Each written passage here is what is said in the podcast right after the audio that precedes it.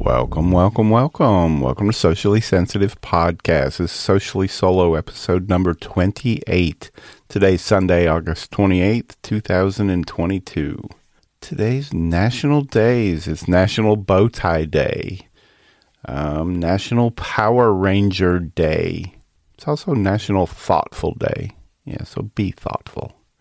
It can be one little simple act or, uh, you know, say one little inspirational word to somebody who knows where your thoughtfulness can uh, can lead or end up. Uh, Bitcoin still struggling a little today. It's down one percent to twenty thousand and three dollars. That's yeah, down one percent from yesterday.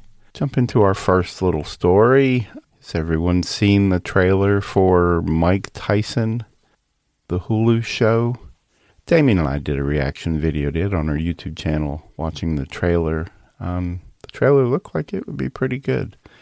And I didn't realize until, you know, here recently seeing a few little uh, articles and interviews that uh, Mike Tyson didn't really have anything to do uh, with the show. He went on the, the, the show Access Daily and uh, with Mario Lopez and did an interview talking about it. And uh, here's a clip from that. Nice, buddy. Well, you, you, you hit me up and you said you wanted to come here today to set the record straight. So, what do you want to uh, set the record straight about?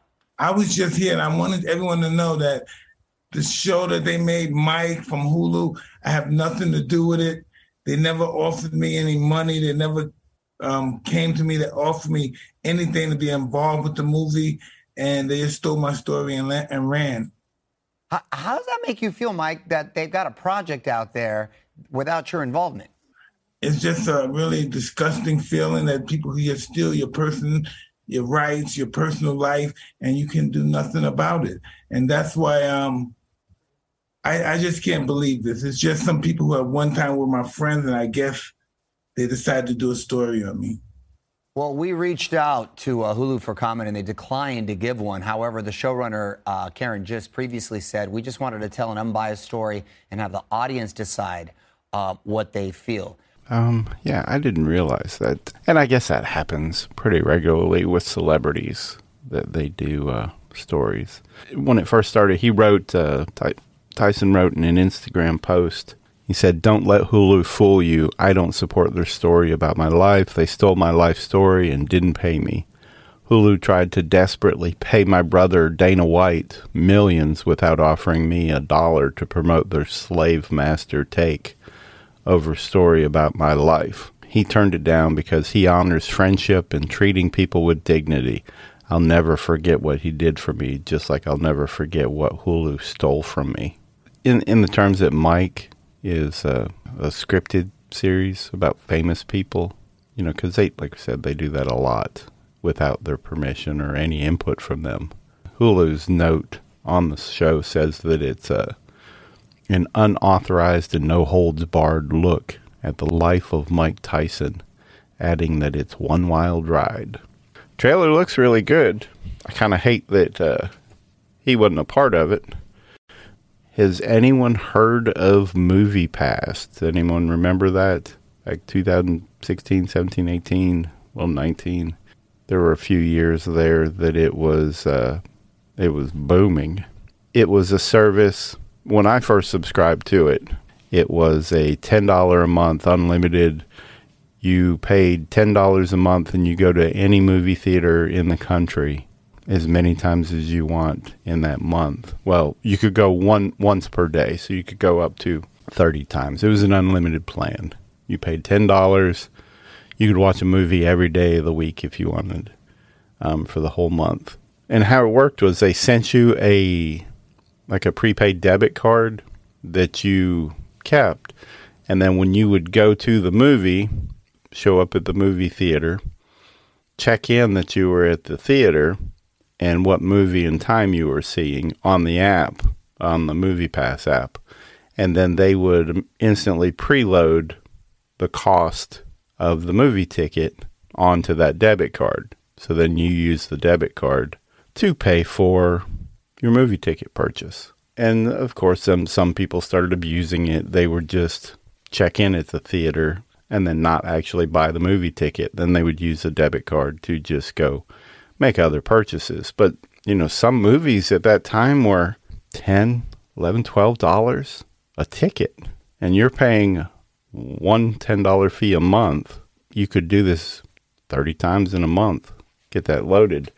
So I never understood what their business model was, how they thought this was financially gonna work, um, because they were at the time paying full price for the tickets. It wasn't like they had worked a deal with the theaters, getting you know bulk rate ticket prices and then selling them to you at full price. Or back in 2018, when it was kind of peaking, we're losing. I think they said about 20 million dollars a month um, because of the subscription costs. Yeah, and at that time, in let's say April of 18, um, the unlimited plan was ten dollars a month, and that was another one of the problems. I guess when they realized this wasn't sustainable, they kept changing the the plans and the subscription for new service, new subscribers, new new people. Because then in April of eighteen, they changed it to you pay the ten dollars a month, but you can only do three up to three movies in a month. And then they changed it to ten ten dollars, do three three movies a month, but only certain movies, and you couldn't go to like the brand new the Friday release of the new high demand movie. But then in May of 18, they brought back the $10 unlimited plan again um, and then limited it to just three movies a month again, but any movie. Um, and they kept going back and forth.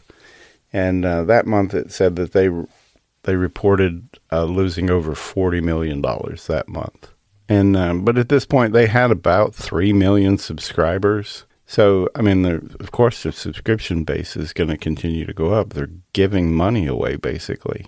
But then to combat that, you know, AMC come out with their own subscription service. You know, people using, they paid a twenty dollar monthly fee to, but you got three movies. But it was at an AMC theater, and I could see that's a little more sustainable. Yeah, as far as Movie Pass, them, yeah, they burnt through millions of dollars and uh, they ended up going bankrupt in 2020.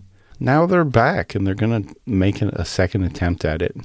Stacy Spikes is the new CEO and co-founder. Says this time there will be a tiered price system and credits will be involved. So the prices will vary depending on where you're at, what location. But says generally prices will be either a 10, 20, or 30 dollar tiered, and you get so many credits to use towards movies each month. So, as an example, if you want to go only on Friday night of an opening weekend, um, that's probably going to use your maximum number of credits for the month. And they said part of the reason the old Movie Pass failed was because it was paying full price for the the tickets it was offering to subscribers. But this time they've uh, negotiated deals with the theaters. So they've been rolling out the system. They have a wait list on their website right now. It'll stay up until August 29th they'll start rolling out. And uh, says they have um, about a half a million people signed up in the first 24 hours, according to the other website. But uh, first 30,000 signed up in the first five minutes, which uh, yeah, caused the uh, their servers to crash. So I don't know if anything's really changed or if this is just kind of tweak the idea a little bit. They're selling it to investors and then they're going to just end up burning through investors' money again. I don't know. Um, we'll just have to wait and see. Oh well, that's all I've got today. Thanks for listening. If this is your first time, go ahead and subscribe to the show so you don't miss out on any of the future episodes. And while you're there, leave us a comment and a review. And you can do that on whichever app you listen to us on. Because, yeah, we're on all of them Apple, Anchor, Spotify, Amazon, Google, all of them.